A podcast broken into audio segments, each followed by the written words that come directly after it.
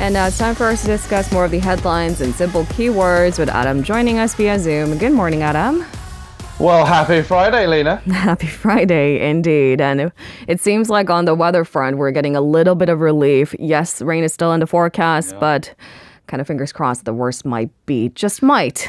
Fingers crossed, indeed. Yeah. Behind us. Uh, let's start our discussions there. Uh, this is our first weather related keyword of the day rain subsides. So the heavy rain that pounded the central region the past few days have subsided for now, but more rain is expected next week, so that emergency team very much remains intact.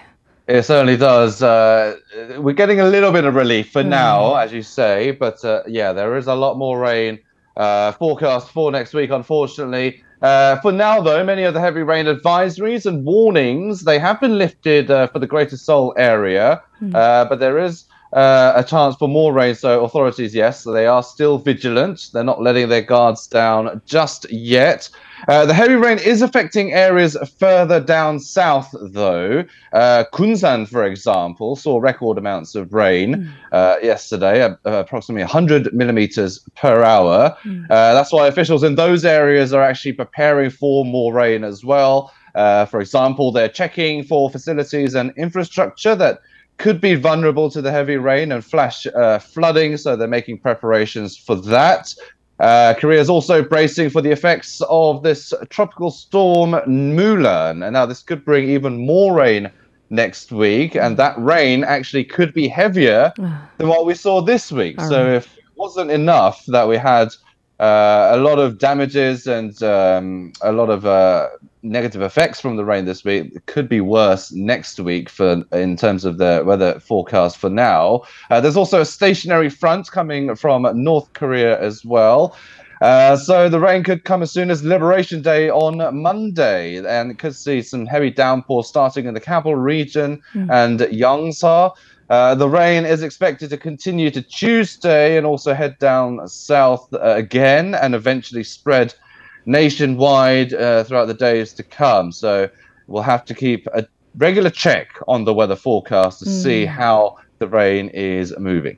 It seems that the fatality numbers keep increasing for the damages done just this week. The latest update we got this morning was a total of uh, 13 deceased and six still missing.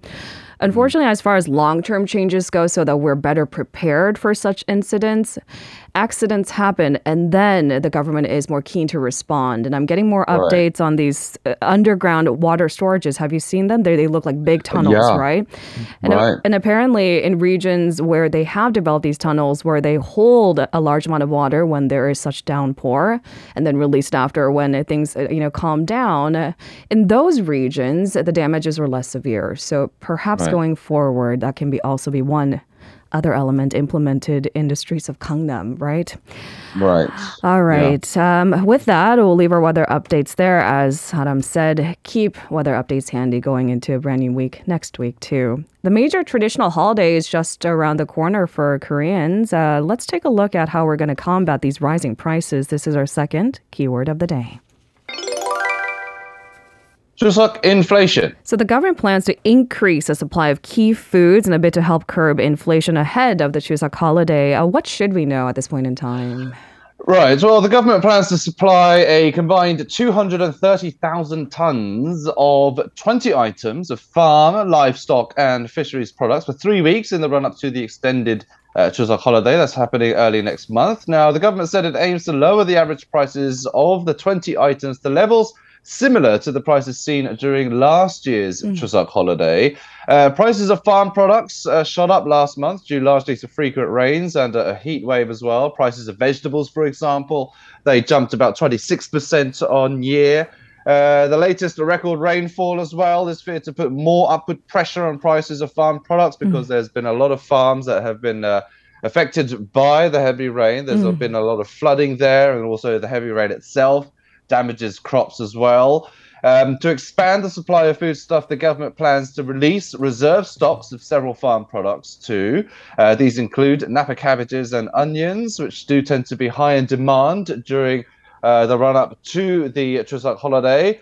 The government also plans to temporarily increase imports as well of agricultural goods. There's some zero tariffs on some of these imported goods as well. Uh, the country also plans to spend an all time high of 65 billion won to provide discount coupons for the hmm. purchase of uh, farm, livestock, and fisheries goods to help ease price pressure. Uh, now, to support vulnerable people, the government plans to provide a record 20, uh, 42.6 trillion won in fresh funds to small firms and merchants to help them meet the demand for cash ahead of the holiday. Uh, this will be up about 2 trillion won from the amount of funds injected ahead of last year's uh, Chuseok. In an, effect, in an effort to help stabilize inflation as well, Seoul and nine other provincial governments plan to freeze public costs, such mm. as bus and subway fares, in the second half.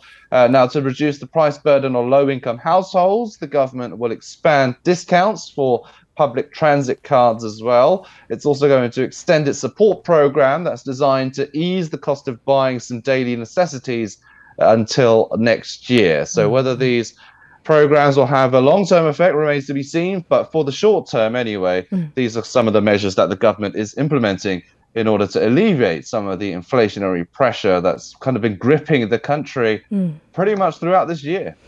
All right, so ahead of a major uh, holiday for us in South Korea, some price control and supply upping, as you've said. Let's move on to our third keyword of the day. Inflation trend. So, Finance Minister Choo Kyung-ho has weighed in on the inflation situation. Uh, what did he have to say? Right, so he says inflation is likely to slow down after the Chuseok holiday, and it may peak no later than in October. So it seems like a bit of a rosier outlook from mm. the government. But he did note that the government still needs to check the impact of the latest downpours on the supply of farm products. Right. He said the government may need one or two more months to kind of gauge whether annual inflation could top 5% this year. Uh, in June, the government did raise its 2022 inflation outlook to a 14 year high of 4.7%. The Bank of Korea forecasts consumer prices to rise 4.5% uh, this year, mm. considering that central banks mostly across the world have a target inflation range of 2%. We're well above double that figure now. Mm. So it just goes to show the extent of how bad the inflation rate is rising at the moment, not just in Korea, but uh, across the world as well. That's right. And in this complicated, I suppose, interrelated economies, if you will, uh, there is a lot of outliers and uh, elements of wheat is out of control for us. For example, yeah. the oil and grain, uh, grain prices that seem to be relatively under control than before. But can we hmm. really mm. affect the outcome of the rising prices there? All right. Yeah. So a lot of I do think red flags that still remain, but a rosy outlook from the government indeed. That's right. I mean, we do tend to uh, try and put uh, the government anyway yeah, is trying yeah. to put in measures uh, that can control domestic issues right. that affect prices. But as you say, there are a lot of geopolitical and external factors as well. So mm. it remains to be seen how effective those measures the government takes are in terms of uh, kind of subsiding or putting a, an end to this inflation or trying to bring it down a little bit anyway. All right, let's move on to our fourth keyword of the day. THAAD non negotiable. So Korea says the issue of the deployment of the U.S. THAAD anti-missile system in South Korea is not subject to negotiation. In fact, it's a matter of national security. This comes after China claimed Seoul promised to limit its operations. This is causing concern of further tensions between, of course, the neighbors. That's right. So this does kind of, there's still a bit of a difference in stances and a kind of a, a difference in interpretation of the mm. issue even after uh, Foreign Minister Park Jin visited China and held talks with his Chinese counterpart uh, in uh, China. Now, the presidential office said it expects to normalize the operation of the military base that hosts THAAD by around end August. So it certainly means that THAAD is well in operation. Now, right. That, the top office said, was not subject to negotiation. Now, a presidential official told reporters that the government maintains a consistent position that THAAD is a means of self defense to protect the lives and safety of Korean nationals. Uh, on Wednesday, the Chinese Foreign Ministry claimed that South Korea had agreed to limit the operation of the THAAD battery in Seongju. It also claims Seoul agreed to stick to these uh, three no's principles that were uh, carried over from the Moon administration, or not carried over rather from the mm. Moon administration. Uh, and Seoul has denied all the claims by the Chinese Foreign Ministry. So it's definitely a difference in interpretation and a difference in stance in terms of the THAAD issue. Now, asked when the THAAD operation is expected to be normalized, the official said it is progressing at a fast pace and will likely be almost normalized by the end of August. But the presidential office later clarified the official was talking about normalization of the base, not of the THAAD operation. Mm. Now, the official also said the government is trying to determine uh, the intentions behind China's claim, whether it is simply uh, just a, a, um, a, loss in translation or just a misinterpretation of the issue or if it has other agendas. Mm. Now, the official added that the presidential office received no material as well from the previous Moon Jae-in administration regarding the three no's principle during the transition period. So it seems like the THAAD operation and plans and policies mm. are still well in place, hmm. despite. China being strongly opposed to it. It's been opposed to it ever since it was deployed on the Korean Peninsula. Uh, and of course, the Yoon administration as well, it's been steering more towards uh, more military deterrence against mm. North Korean threats. Um, so, of course, THAAD is a part of that. So it's not likely that the Yoon administration will be scrapping the anti missile system simply because China is opposed to it. All right, let's leave it there for now and take a look at the country's COVID 19 situation. This is our last keyword of the day. COVID reinfection. So, we have more studies on what's happening with this resurgence numbers um, deciphered to better help us understand a narrative. Recent studies show that COVID 19 reinfections are occurring at a shorter interval than before. Tell us the details. Right. Well, the average duration between the first and second infection was about five months in July. That's two months shorter than in June. That's according to the latest analysis of viral reinfections by the Central Disease Control Headquarters. Now, the proportion of reinfections among the total number of new daily cases also rose from the 2% range in the fourth week of June to over 5.4% in the fourth week of July. Now, the analysis also showed that approximately half of all recent reinfections were found among unvaccinated individuals, which mm-hmm. isn't really surprising. Mm. Uh, another demographic breakdown found that roughly the same percentage of reinfections were also in people aged 17 uh, and younger.